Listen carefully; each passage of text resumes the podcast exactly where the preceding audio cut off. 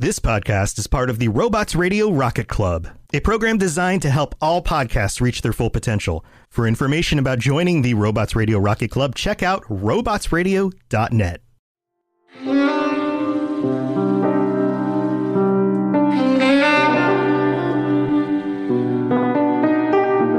Hello, hello, and welcome back to another episode of Two Girls, One Ship, the podcast where we analyze, rate, and review all that the world of video game romances has to offer. I'm Jennasis, the girl who really truly is loving Baldur's Gate 3 way too much. That it's interfering with other personal activities. This is bad.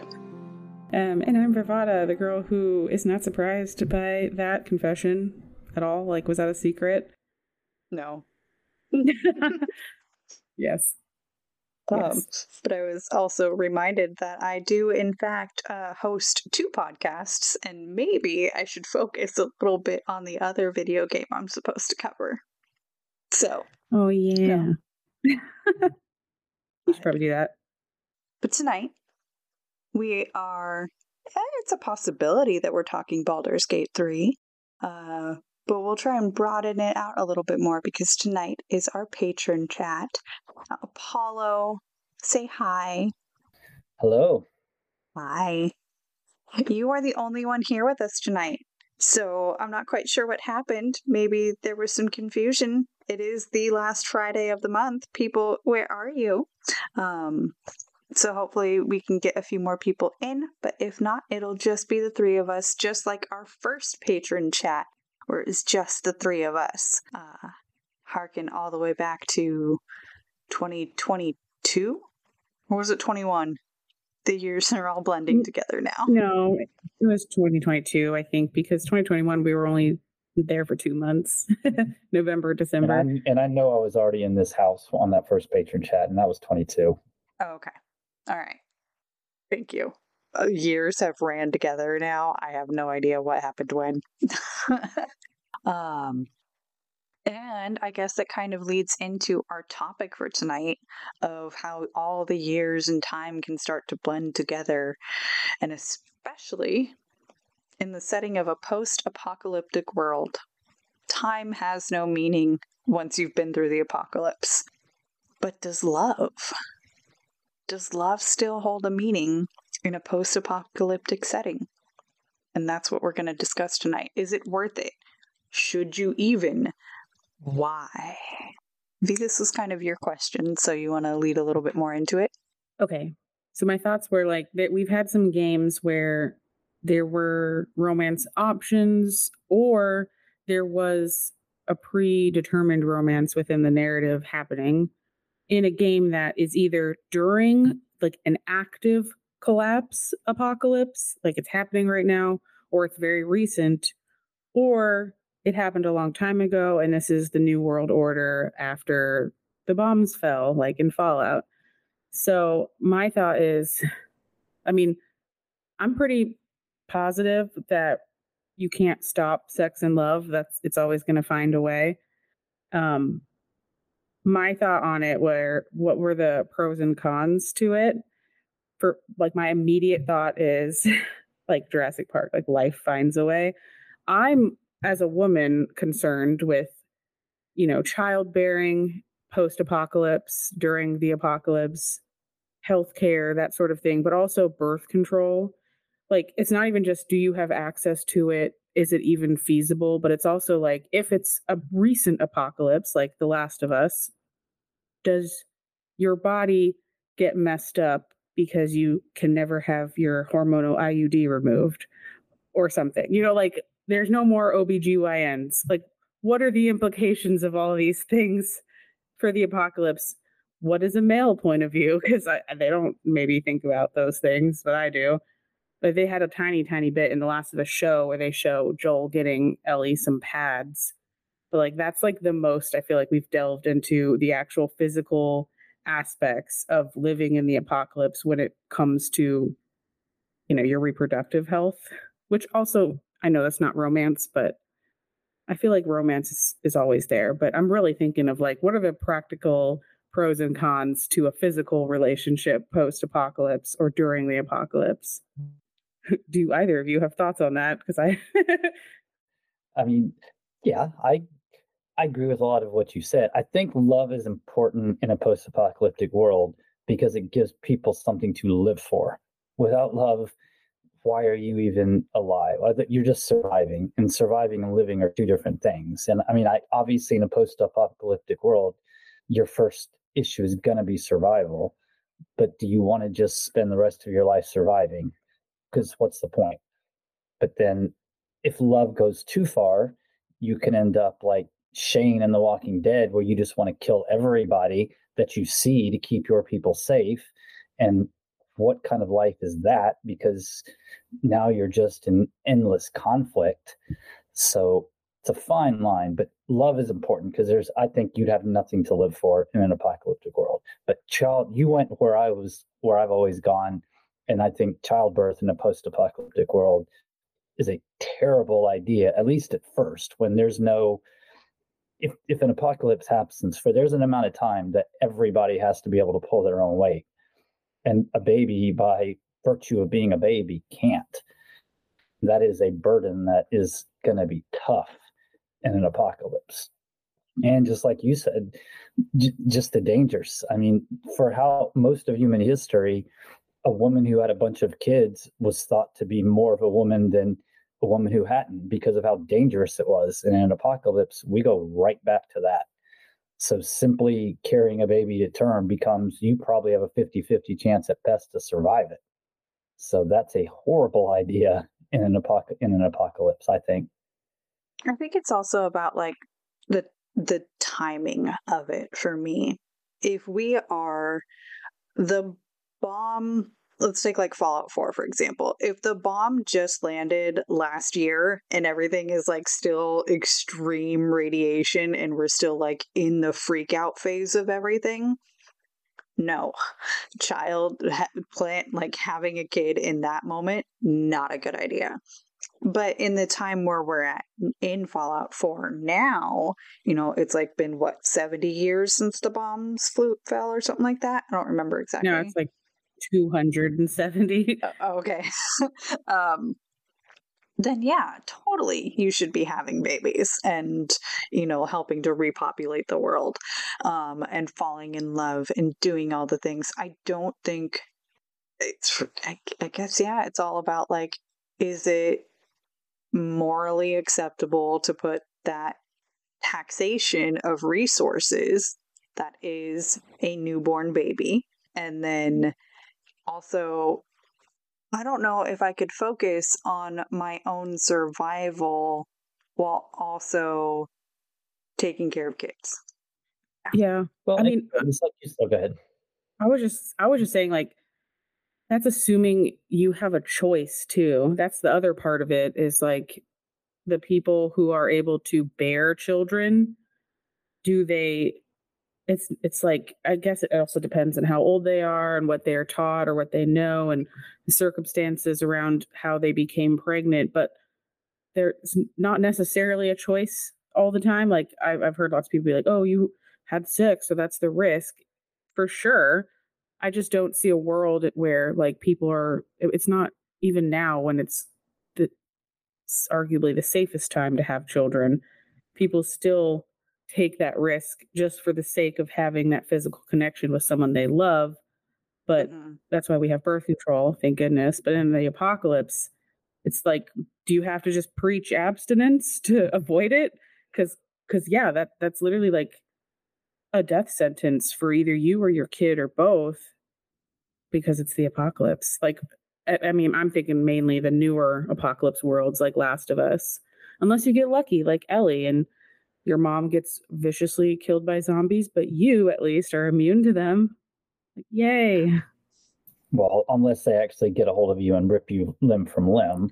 Yeah, exactly. Someone still has to take care of you. Like, and that's very necessary. Like, to have the continuation of the species, babies will have to be born. Like, that is just a fact. Yeah. Right. So, but then to like go back to what Jen was saying, it also depends on the timing. Like, if you're living in the Walking Dead universe where you're basically nomadic because everything keeps going to hell every few months, having a baby just isn't going to work. But if you're in The Last of Us and you live in Jackson, babies probably is feasible because they have the resources, they've got walls, they've got protection. I mean, it really just depends on where you're at. But even again, even in the even in something like The Walking Dead, it comes down to like who do you want to be? Do you want to be Shane or do you want to be Rick? And I hope more people would want to be Rick in the best sense, but who knows? There's a whole lot of Shanes out. There's a lot of people out there that are like, no, Shane was right. But oh, I hated Shane. Um, I want to be like Glenn. So again, is that an option? I loved him. Oh, Bat Night. Welcome. Uh, Sorry, I'm like crazy late. My sister has texted me a thought she'd like to share about the apocalypse discussion we were having whenever we're ready. Okay, so Muffiny Cake, who could be here tonight if she were not currently on a plane coming here to where we are physically, um, she said there are studies that show cognitive function in war times or the apocalypse, aka declines due to stress, but not when there are heightened levels of human connectedness. So, like being in a relationship will literally facilitate survival. Um, she has airplane Wi Fi right now, so she can't load the source, but Google it if you want to find it from like NMCB, wait, wait, NMCI, ML, I can't remember the name of the website with all the medical studies on it. I'm on there all the time because I'm a nerd. But yeah, Google it. If anything, that's nice though. I love that. Well, the hmm. Spartans were very well known for the fact that like two two warriors would share a tent, and those two warriors that shared tents were very often lovers because they believed that it made them better fighters to fight alongside someone they actually loved versus just worked with. Oh my god, I can't think of his name. Uh Petro- Patroclus? Achilles and Patroclus? Thank you. I knew you were going to get it. Uh yeah. I mean, that's a very famous one. And I mean, yeah, you get the endorphins and the serotonin and the happy feel good hormones and everything like that. And so I mean, yeah, I guess it makes sense. It's just maybe maybe everybody should just is that what we're saying? Everybody just needs to go have gay sex in the apocalypse so that way there's no risk of pregnancy? Like I don't want that to be the stance. I mean, it works. There's still there's still the matter of of STIs and other issues mm. that come mm. about from sexual intercourse to consider, but I mean, so even if the apocalypse is happening, you should still practice safe sex. I mean, uh, once the apocalypse happens and everything goes to hell, there's only going to be so many condoms left. Yeah, and antibiotics. I mean, unless it's you're lucky and it's you've got like a loaf of bread you can grow some penicillin on, and hopefully you're not allergic, and hopefully it's Do not like a resistant. penicillin on bread. Yeah, you can. That's how it works. I mean, I know, but I'm saying, but is it that simple? You just grow it on I bread you, and eat it? Like, how does that I mean, work? I I would do it if I if I was literally dying of an infection of the apocalypse. I would try anything to survive, or I would be dead so fast. That's my my thought. Is like I mean I I've been running for the past four months. I used to be a runner and a swimmer in my youth, but I've been running again, and I'm like hell yeah, the apocalypse comes, I can outrun the zombies. You know, cardio. That's like rule number one, right? Um, but in reality, I am a little baby. So I would die so fast. And that's probably for the best. I don't want to live to see the world turn into that. Yeah, realistically, the apocalypse if the apocalypse happens, I'm kind of hoping I'm taken out quickly because I can't live like that. I'm not a survivalist. Honestly, the, the thought that scares me so much about the apocalypse is not having children after, it's the child I have now like like have you guys seen a quiet place? Like that kind of situation? Okay so there's the the mom and dad and they have two kids and then she's currently pregnant and the monsters that destroyed everything attack via sound so you have to be very very quiet. And luckily for them their daughter is deaf, so they all know sign language, so they can communicate really well despite not being able to make sound. But um, it's still like horrifying, like the things they have to do to ensure their children's survivals. Like that, I don't know. I just don't want the apocalypse to happen.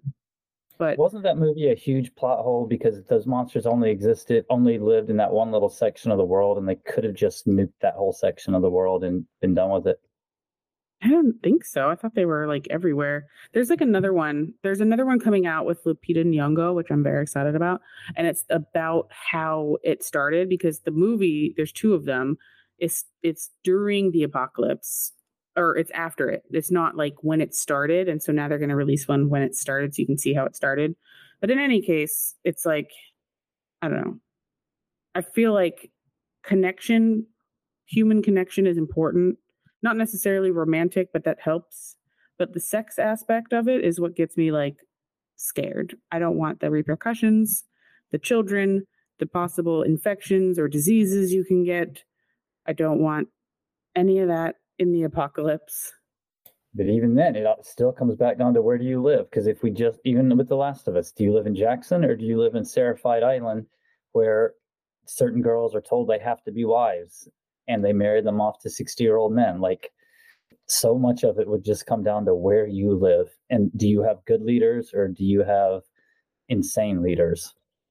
I feel like we need to give Bat Knight a little bit of the spotlight for a minute and let him weigh in on whether or not love and romance and sex in a post apocalyptic setting is worth it?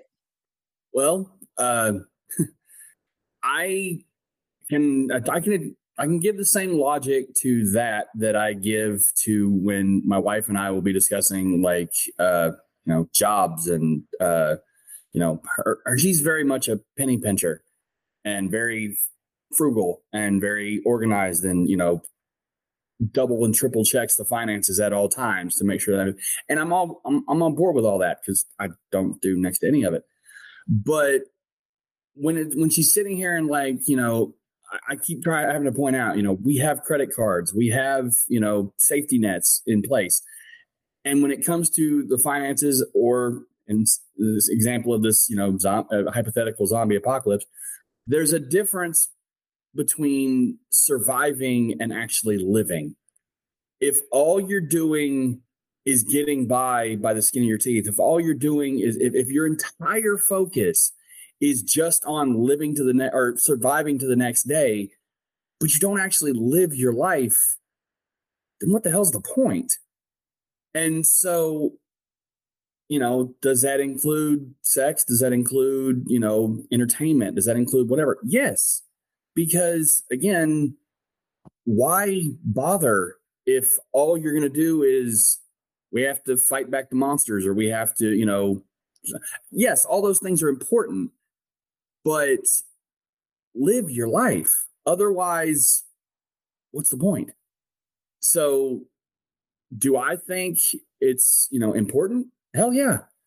In some cases it's it could be just it could be argued it's just as important as the survival because again it then changes things from simply surviving to actually living have you ever seen the show station 11 i think it was based on a book or maybe a graphic novel but anyway it's on hbo and it's a post-apocalyptic show when it came out it was a little too soon i feel like because it was a kind of flu apocalypse and it was very very much in COVID times when that came out. Um, but something I loved about that show is it's the apocalypse. There's no like infrastructure really. People just like walk around and are very nomadic and try to avoid getting sick. But the sickness also has mostly passed. It just kind of came through and wiped out most people. But there's a traveling um, theater company. They just go and perform Shakespeare works. And I loved that because I had never seen anything really that was apocalyptic in nature, at least that soon, because in that show is probably, I think, like 20 years after it started or 10 years. It was pretty recent still. But I was like, it's so lovely to see like art still being a thing, also, you know, because they have to have something besides just surviving, like you said. I mean, they kind of had something similar in, uh, I mean, it was looked at as a throwaway gag in, I believe, the third maybe the third and the fourth. I don't know, but I know at least the uh, third uh, Thor movie. They were doing plays. Now, granted, that was because Loki wanted to see, you know, himself looked at as the hero and all this. But yeah, I think it wasn't mentioned in the fourth one because then they had the new new Asgard situation happening, and uh, the Matt Damon character shows up again saying, you know, something to the tune of, "Well, I know this just happened, but we always we need to discuss what we're going to do about the plays." You know, it, I get that was it was supposed to be a joke, but at the same time, it's well, yeah, people need to be entertained, or not. I wouldn't necessarily say need to, but it it can help. You know, when you have something tragic happen, you know, like in that movie, it was uh Gorr showing up and shadow monsters and the whole thing. And so you know, it's like, yeah, I know this just happened, but you know, if we can find a way to entertain because in light of this, then it, it could be used as a coping mechanism. So, no, I agree. I I think that living life, not just surviving it, is very important. And the art and media and you know even just sitting there and having fun conversations during times of trauma is very important. Um, and so is human physical connection. So, all right. I think that's what they mean when they say the indomitable human spirit. Yeah. I think this might be a good time for us to jump into our mid break where we can listen to some sponsors of the show, thank our lovely, lovely patrons, and when we come back, we will ask the other question that was posed for the night.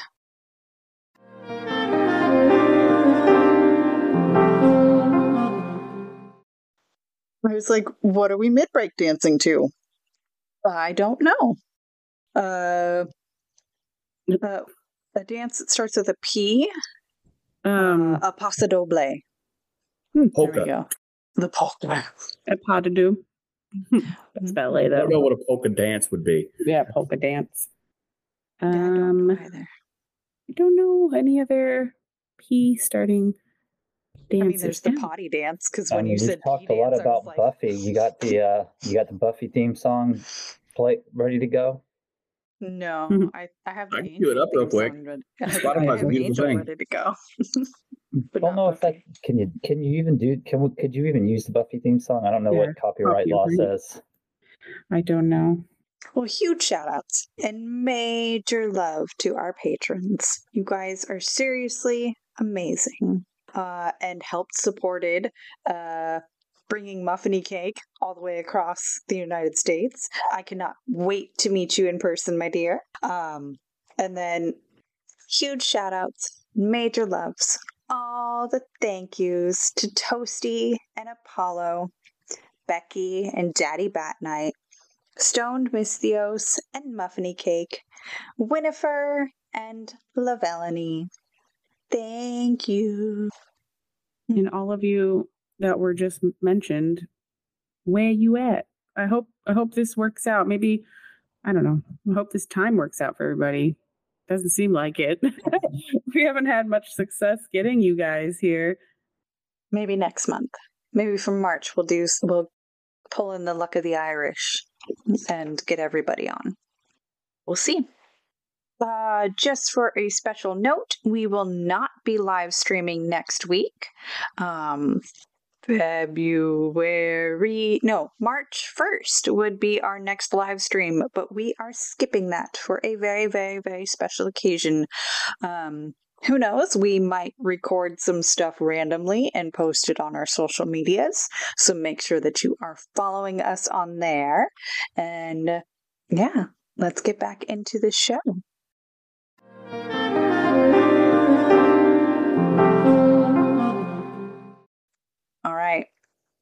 This one was a topic that I wanted to talk about. And so I hope that you guys enjoy it too. And it is the other topic that we had on our Patreon chat vote vote list for this episode. And it is what is your favorite romance scene or romance moment outside of the end of the game culmination scene. So, not your big sex scene. It could be like a beginning sex scene, like earlier in the game for games that have multiple scenes. It could just be a kiss moment. It could be a throwaway banter line that you have while you're out partying or doing, not partying, but like doing missions. What is your favorite non culmination romance moment? Knee jerk reaction, you have 2 mm, so, uh, one of which is a game that we always talk about, and then the other one is a game that I always talk about, which is going to make the shirt I happen to have on really ironic. Um, the first one is uh, I always feel like I'm stealing Apollo's uh, answer when I do this stuff, but it's uh, uh, Tali's Citadel scene. I know y'all dogged the snot out of it, is about, about how it was so cringe and everything. I thought it was freaking adorable because I am a giant movie nerd. And so the idea of the cute girl wanting to sit and show me her favorite film, like I live for that kind of stuff. Now, I am not a fan of musicals. I have a very silly reason as to why, but I am not a fan of musicals. There's only one musical that I can tolerate that's not an animated Disney movie because that they get away with because it's cartoons. Um, live action musicals I cannot stand, and it's a very silly reason. But anyway, uh, so but Tali standing up and singing along with her movie was the singing perfect? No, is she going to be on an intergalactic idol? Probably not. But I still I look at that scene and I think it's every bit of adorable. I love that scene so much. And it's that scene is one of the reasons why when we start talking about like favorite romances or something, Tali's always near the top of the list because I just I think that is just a very wholesome, very good scene. Now, on the other end of the coin is it is a pivotal romance moment, but it's not a traditional romance scene. And big, giant, massive spoilers. But in the second Spider Man game, uh, by the way, everybody here okay on that if I talk about that? Okay, just checking. There is a boss fight where Mary Jane gets infected by the venom symbiote and she, you know, lashes out at Peter. And so you have a boss fight where you're fighting Mary Jane as uh, Shriek. And she basically, it's one of those that Mary Jane, up until that point, had been like the epitome of supportive. She was backing Peter in everything. Like, you know, he's in between jobs. His, you know, aunt had passed in the, you know, in the end of the first game. Like, there was a lot going on. And she was trying her best to not weigh more on his situation. So everything that was bothering her, she either didn't talk about to where you didn't even know most of it, you know, was a problem, or she just, you know, well, there's a thing, but we can talk about it later. You know, she she was very much trying to not add to his stress. But the Venom symbiote in her now she's unleashing. Oh, yeah, you need me around because you can't even hold down a job. You know, I've got to do this for you. I've got to do this for you. Like it's a very, she finally just lets loose of all the stuff that she had been carrying. And in the middle of the fight, like the dialogue between the two of them, Peter's like, I'm sorry. I didn't realize I was putting all this on you. I could have been, you know, but so you're not only having a physical fist fight between a superhero and a supervillain, you're hashing out all these things, all this pent up, you know, frustration between the two of them. And I, I made a point to, I played it, I saved, I, I, I saved it, and then I called my wife in and I was like, I want you to hear this because that to me was like that was a big moment for their relationship was they were finally getting everything out in the open. They weren't doing that dance anymore of trying to you know be the stronger shoulder. Because eventually you know the problem with that is even atlas shrugged once or twice. So you can't carry the weight of not only your world but somebody else's. You know the relationship has to be a give or take. And that was such a beautiful moment for both of them to just let loose of okay there's been some faults on both sides here so let's knock this in the knock this in the bud granted it's just you know under the framework of a boss fight in a video game so no i loved that to me that was a great a fantastic moment not just in that game but in the series as a whole and it was over the course of the second game where I'm like, this is my Spidey and MJ. Because you know, you, guys have heard me. I'm all I'm always more team Felicia than I am team MJ. But after that game, I'm like, Felicia, who? Fuck that. No, no, no, no. I love that. The first one that you brought up was uh Tali, right? Okay. So I I'm sorry that I didn't like the scene as much as you. I, I'm aware of that. I think it had a lot to do with it brought me back to the age of the 16 year old kid sitting on the couch with her boyfriend making him watch a love story movie and then getting up and trying to sing. And like it put my brain back into those moments and that's why i'm like this scene is not for me. It's for somebody. It's for a lot of people but it's just not for me um, because it made me feel awkward teenage love, and that's not what I want in a video game romance. Um, but when the MJ Spider Man fight, that one seems very much up my alley. It is a physical confrontation, and then it is also a we're gonna hash our shit out because now I feel the empowerment, the I'm not gonna hold anything back now um, type of argument that sometimes really needs to happen in a relationship in order for it to healthily move forward.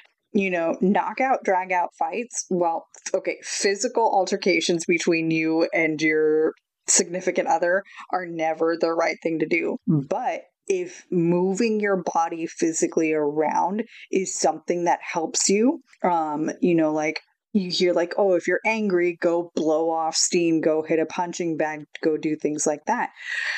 I don't see an issue with you and your significant other getting in a boxing ring and under a controlled environment punching each other in the fucking face. Like that go paintballing, go shoot each other, go do something to where the physicality of it can allow those emotions that you've been pent that you have been holding in to come out. Um, but I also know that that's not how everybody else works either. Some people would be very intimidated by that and have a feeling of a like, oh, I can't be doing something physically and then also having an argument with it because then that can also bring up different levels of trauma um, due to previous physical altercations while arguing. So that's why controlled violence can sometimes be a good thing. So I really like that. And I already have a whole bunch of reasons to play Spider Man, um, but that one just stacks another reason onto the yes, you're going to play this once you can eventually pull yourself out of the BG3 hole you have dug yourself into. I have an opinion of Daddy BG. Daddy Bat Night. I, I might have told them that you and I have bonded over. We wish we loved the game like they do, but we just don't. You ratted me out. no, they understand. Yeah. I uninstalled it. I did. Oh. I, oh. So did I. That's fine. It's gone. To be fair, it's a huge file, and I do have other games coming out that, I, like I'm playing Banishers Ghosts of New Eden now, and then the Final Fantasy comes out next month, so only have so much space. Wait, did I they actually give a release date on Final Fantasy 16? Game. What was that? Did they actually give a release date for Final Fantasy 16 on the PC? Oh, oh, I don't know. The Final Fantasy VII remake comes oh, out in like. I don't care about 7. No. Sorry. Oh, it's oh, it looks amazing. Have you seen the but reviews? the remake looks like it's it looks like game of the year level material. It looks amazing. Yeah, but I'll play it just it's a game that I've already played. I've had somebody tell me before. I think they've changed thing. I think they changed a decent amount. I think they changed a good deal of it. I've always believed that if there was any Final Fantasy game that was going to get my attention, it was seven. And then when I saw the combat and was like, oh, they took away all the turn based crap, uh, I was like, yeah, I might be able to jump on this now. and it's I got it as a freebie for uh, PlayStation Plus, and it's been sitting there. It's has not been touched yet, but I, I might try that. But no, I reinstalled the Shadow of War from uh, the the the Mordor games, the second Mordor game. I, I, I was like, you know what, fantasy, and this one played like I like to play. So the Final um, Fantasy VII remake has fast-paced, fun combat. Like it really is fun combat. It feels it's like fast-paced, like Spider-Man.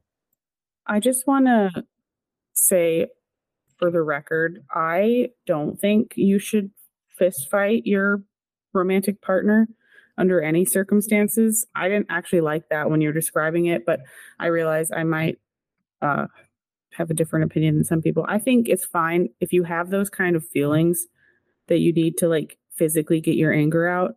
I think like going to one of those places where you can destroy a car is like a good thing, but I personally don't think it's ever a good idea to direct that kind of violence toward the person you're supposed to love. And I get that MJ was under the symbiote's direction, so that one's a little bit different. But yeah, I just don't think you should do that um, ever. So if you feel like you need to have a knockdown, drag out fight with your loved one, um, don't hit them. Hit something else. But like it should be controlled too. Like it, if you, I don't even know. I've never. I guess that's just me though. Like I have never once felt so mad that I wanted to hit something. Uh, so it's hard for me to imagine someone being like that. I don't know if I if if I'm can be completely and totally honest, I have had an ex back when I was in my 20s that I have never ever put my hands on a woman well, in anger. But uh I have had one ex in my past that we had quite a few conversations that left with me putting holes in the walls. I'm not proud of that and it's only happened with the one ex and now I know what not to look for yeah. Is that not like a a sign as it was for you then that it's a not good relationship? I mean, oh, like yeah, I said, MJ, totally. I get that was the was epitome of a toxic situation. Yeah. And the only reason I stayed was because there was a kid involved. Fair. Once again, and to be fair in the game, if you didn't fight MJ as the symbiote, then you just had to stop playing the game. Yeah, that's what like, I'm saying. You, like, had to do for it. her for this specific situation obviously like you're forced into it and she's not even herself like she's being controlled by the symbiote. So it's not the same thing as literally fighting your partner who's not being controlled by a symbiote. You know what's really funny is that my, when i thought up this idea for this topic my initial re- my initial thought was the Jack and MaleShep in the Armax Arsenal Arena because I love that scene so much where they are out there yeah. they are uh they are fighting together towards a common goal but they're not they're not fighting each other and they're they're working as a team. You know what I mean? They're not they mad at each other. explosion. Who doesn't yeah. love that? Like they're not mad at each other hurting things to get that anger out. They're working together as a team and are very much turned on by it. So, like, to me, that's completely different than the other situation we were talking about. That also has one of my favorite Jack lines in the entire series. I'm going to wail on you until Teddy comes out. Uh, is that your favorite scene? It is. It was a toss up between that and the tango scene, but I I think the Jack one is just a little bit more me um, because it is a little bit more aggressive and very. I didn't really think about this when I was playing through it, like the first, second. It wasn't until like the third time that I did it that I realized these are being recorded. While she deals with them. the dogs, I I could hear them a tiny bit that time. Um, I was going to say that I, at first I thought I was going to pick the tango scene for Garrus, but for two reasons. I think my thing is, I think that counts technically as a sex scene because it's so sensual, and that's like the closest thing you get to a sex scene for Garrus. So I'm not sure if it's like a non-culmination scene scene that, but it, gosh, it's such a good one. I was going to say my favorite after thinking that about the tango scene with Garrus I then went to the scene in The Last of Us Part Two where Ellie plays the guitar for Dina in the music shop. Was that what you were gonna say, Apollo? I was gonna say two, and that was one of them. Because yeah, that's my that's my literal favorite scene of any game all time. it's so good, and I love once again me and Jen being opposite, like where Jen picks literally a gunfight with like passionate kissing. I pick like this super quiet scene where they're singing "Take on Me" by a-ha. It's just so cute, and I, I just love. It's just it's not just a romantic scene, but it's also just like what what we were just talking about with the apocalypse, where it's like here they are, they're they're on like this horrible quest to get revenge for Joel. But then they stop in this music store and she picks up a guitar and plays a song. And it's like one of the very few beautiful moments in that game. I think it's deeper than that because it's also the last moment in that game that they have where shit isn't hitting the fan. Because after that, you're going to finish that section and then you start vengeance. Because right after that, they get blown up and that's it. From that point on, Ellie and Dina are never the same. And what's so awesome, crazy about that is you can miss that. Like you don't even have to get that scene in that game. If you didn't go into that place and do that, you didn't even get that scene. Like that is You my literal favorite scene out of any game of all time. I think Like I've watched. Go ahead. Oh, I was just saying, I think that's on, on purpose because it's like if you're not looking, like it's almost a parallel of like because you took the time to explore that much, you were re- rewarded with a little bit of this extra life in the game. Whereas if you're just focused on your mission, that's what Ellie's doing too. She doesn't stop and sing a song, you know? I've used that scene to decide if I like want to watch a certain YouTuber or not because I'll watch them play that game and watch that scene, and if they sit and just listen to the scene and enjoy the scene for the beauty that it is, then I know they're my kind of YouTuber. But if they talk through it and do other stuff, I'm like, no, I, you're you're not going to be my type of person that I can watch because you're not you don't. And again, that's fine, but we just don't have the same sensibilities. Like I'm not going to enjoy watching you. Is that where I lost you on my Twitch stream? No, I'm just kidding. Mm, You definitely hadn't played that one. That was one of mine. My other one was going to be one that I've talked about before, just because it's also one of my favorite scenes. And I, and you do get this scene whether you romance her or not, but just that scene at the end before Shepard enters that final mission and Liara mind melds with you or whatever it's called and just puts her head on your shoulder. That's just such a beautiful scene. It's so it's it's intimate but innocent and it's just like the level of friendship they have and the level of love they have for each other is just comes across in that scene like i love that scene That one's really beautiful too. I I like that one. And I have watched just that scene from The Last of Us 2 where she's playing the guitar. Um and then of course we covered it.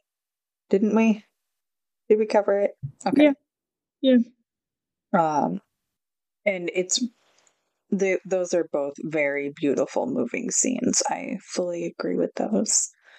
Um, one thing i didn't even say about that that i even appreciate more is that scene harkens back to their relation like it references something that we don't ever get to see but a night that they had hung, hung out together before and that song had been played so i i appreciate that when a game lets you know that these people have history by referencing history that we're never going to see but is clearly there in that world Yeah, because it makes it feel well, like if you were paying attention enough, then you noticed that.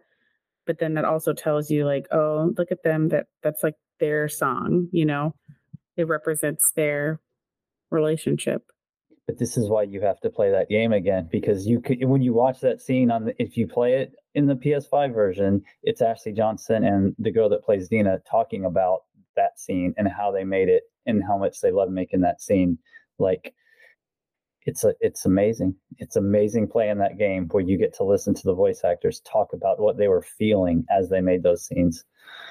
As someone who used to watch like director's cuts where they had like the narration from the directors and different people for movies, I feel like I would really enjoy playing that. I And swear. Neil it was Druckmann's in there too. He's he's talking about a lot of things.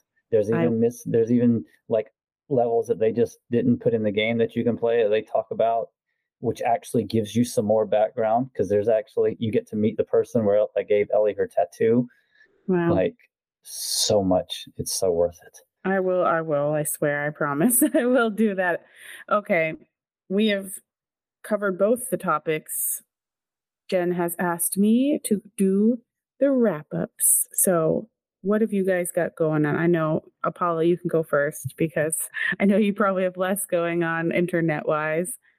Well, yeah. I mean, I got Pensacon going on this week. Should be able to meet Troy Baker tomorrow, get pictures with him and James Marsters tomorrow next concert isn't a concert, but we're going to go see Pete Davidson. He's coming around here. Ooh. So hopefully that'll be funny. And then the countdown is on for Nine Rows on the Floor from Taylor Swift in October. Wow. That's going to be so cool. I'm going to tell you, uh, once this stops recording, I'm going to tell you the market value for those tickets because it's insane, but I'm not going to do it on the air. Okay. Oh, oh, that cat looks so much like my cat that just died so beautiful. Anyway, I'm sorry. Okay, Daddy Bat Night, tell us what you got. Uh, same as usual. None of none of the extra things I was trying to do have panned out, but that's cool. Uh, I got the Twitch channel, YouTube channel, the um, Twitter channel, all Daddy underscore Bat Night with a K. Uh, currently, I am streaming uh, Sunday nights. I am streaming South Park: The Stick of Truth. Monday night, I am streaming Suicide Squad Kill the Justice League. Or as I jokingly say it, Monday is a game to offend me, Sunday is a game to offend everybody else. And then uh, Wednesday, I just started uh, my first playthrough of God of War Ragnarok. So, uh, and so Sunday, Monday, and Wednesdays, 9 p.m. Eastern time uh, ish. And I tell everybody, you know, whether you're following, subscribed, or just chatting, it's all fellow knights of the gaming table. And I wish them all a great day and a night night. All right. Well, thank you both for coming on tonight. This was fun and very wildly different topics. Um, so that makes my little Gemini brain happy. I love going crazy places. And if you like what you are hearing, please be sure to leave a review on iTunes or on Spotify and subscribe wherever you listen to podcasts. You can now find me on the Cyberpunk Lorecast with my co host Toasty, where we explore the foundations of the past, the state of Night City today, and the news of the future for all things cyberpunk. Check out Scyther Audio's newest fan made production, The Avengers, the audio drama, where you can find me and several of our podcasting friends. You can also reach out to me on the Two Girls One Ship channel on the Robots Radio Discord and come give us a follow on all the social medias and on patreon.com slash two girls one ship. Our theme music was composed by the ever-talented Pipeman Studios, and our artwork was designed by the esteemed Let's Not. Links are in the description. I am also on the Robots Radio Discord and on our own Two Girls One Ship Discord server where we nerd out on all our favorite CGI significant others and sometimes not CGI significant others. Be sure to tune in to our Twitch streams live on Fridays at 10:30 p.m. Eastern Time, 7:30 p.m. Pacific Time. Our podcast episodes release on Mondays because you need at least one good thing on a Monday. So thanks for listening and remember Beauty is in the eye of the controller.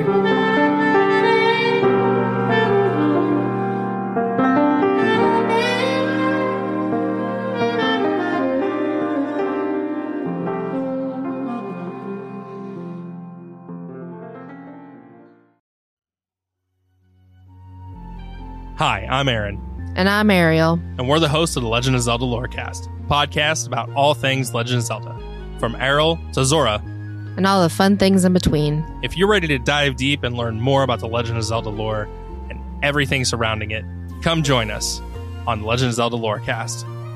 You can find us on Apple iTunes, Spotify, Google, or wherever else you get your podcasts. We hope to see you soon.